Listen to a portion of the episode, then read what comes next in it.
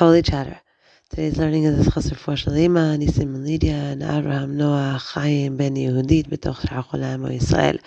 Okay, so today we're learning the halacha of Are you allowed to believe chilut, second information, that's said by someone who has no idea that the information is hurtful? Okay, so you overhear something that someone said about you.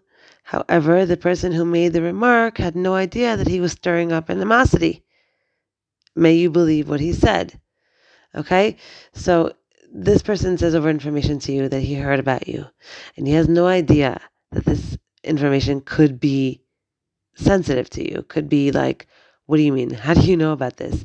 You could be thinking in your head, how does this person know this about me? Or how does this person, like, where did this person hear this information about me? And meanwhile, this person innocently saying this thing, okay, and not thinking that has any negative Im- implications. So the example that they gave is like this You invited a family in your neighborhood to join you for lunch on Shabbat, okay? And the wife said politely, We can't come this week. We're so sorry. Um, uh, she's saying that she's sick in bed all week and wanted to rest as much as possible on Shabbos, okay?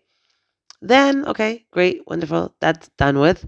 Later that week, you meet another neighbor who tells you that the same family that declined your invitation is going to who? Is going to her for Shabbos meal. Okay? She said, what did this neighbor say to you? Say to you? Yeah, Michal said that she's so happy to come out for lunch. She's so excited. So what, what, like what are you supposed to do, right? What are you supposed to do with this information? Clearly this person lied to you okay? Because she said that she's in, she's sick in bed and she wants to stay in bed, and then you and then this other person who has no idea that you and this Michal had this interaction, and Michal declined, is telling you, yeah, they're coming to you for Shabbos, and she's so excited. Okay, so the halacha is like this. As in the case of Lashon Hara, such a report should not be believed. You should make every effort to reject or explain away the actions. Okay. I know that this sounds like, come on, like, where are you supposed to go with this whole Shmiras Halashon thing already? Clearly, this is happening. It's not like someone's making this up. It's not like this neighbor is like innocent, tell, innocently telling you who's coming to her for lunch. Turns out that the person that turns you down is going to her for lunch, right? She made up a whole story. So, what are you supposed to do? And then Allah then tells you you're supposed to make up a whole story, how like just basically take this this this woman off the hook like she didn't do anything wrong. So really what we have to remember that innocent remarks can still be inaccurate okay? And what does that mean? It means that what is happening happening in actuality is one thing. The spin we give it the explanation we give it the peirush we give it the the understanding we give it should should be a positive one, even if we're like lying to ourselves, quote unquote. Why? Because what you end up walking away from, you end up walking away benefiting as opposed to losing out of.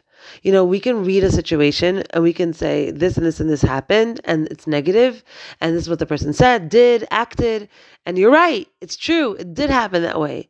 But you know how many things go go on behind the scenes in a person's life, in a person's mind, in a person's psyche.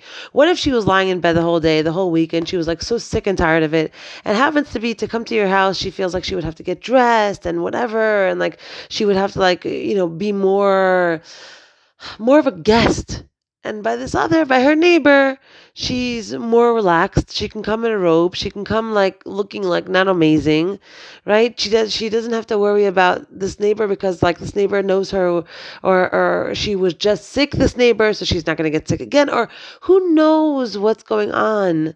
Really, really behind in this person's mind. Maybe she's so sick and tired of being in bed already, and to, but she's still not feeling up to like coming out to your house. She feels more comfortable by this neighbor.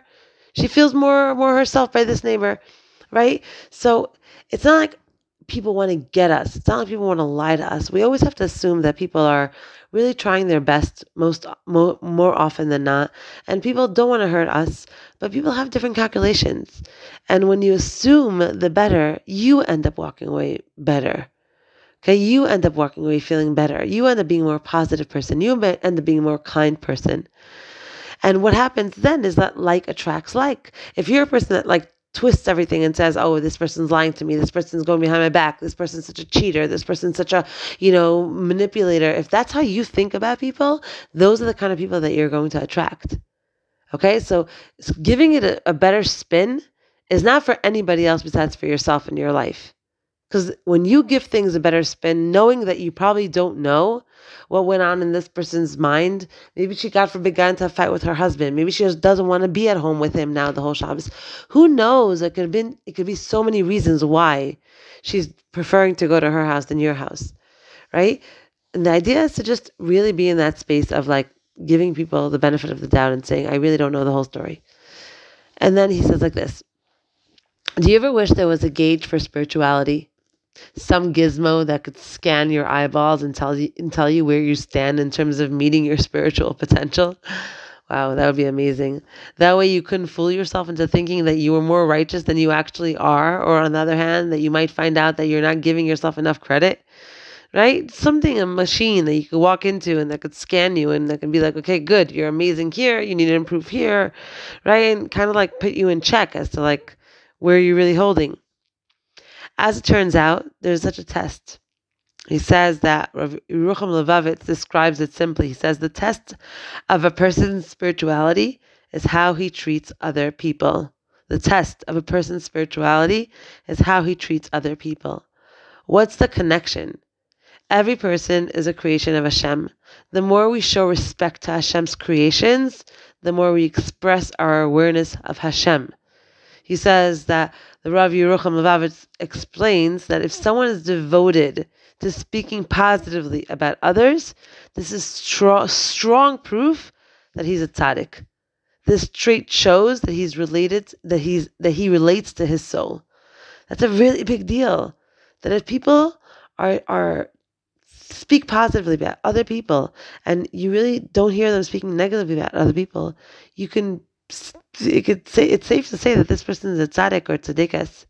This teaches us that the more we make an effort to look past someone's misjudgments, character flaws, or irritating traits, the more we are able to look past it.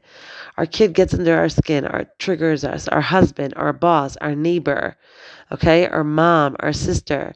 People that are usually the closest to us really get us the most. If I'm able to make an effort in whatever way possible okay? To make an effort to not judge them in the moment, not see their character flaws, not look at how annoying and irritating they are, but to see past it and instead to see the pure neshama that's inside over here, the more we will be able to overcome the urge to speak badly of them. Eventually, we'll find out that we're that we're measuring up to our spiritual potential. It says that that's really how you can know where you're holding spiritually. If you look at people and you are even if they trigger you even if they get under your skin even if they are annoying to you you're able to say i'm going to put this i'm going to put this away. I'm going to look past this. I'm going to look at the soul. I'm going to look at the neshama. I'm going to look at the person inside. I'm not going to look at their character flaws. I'm not going to look at their their their bad midos. I'm going to look at the neshama. And when we do that then we're a lot we're just much more likely not to speak harsh negative judgmental critical words. Have a good night.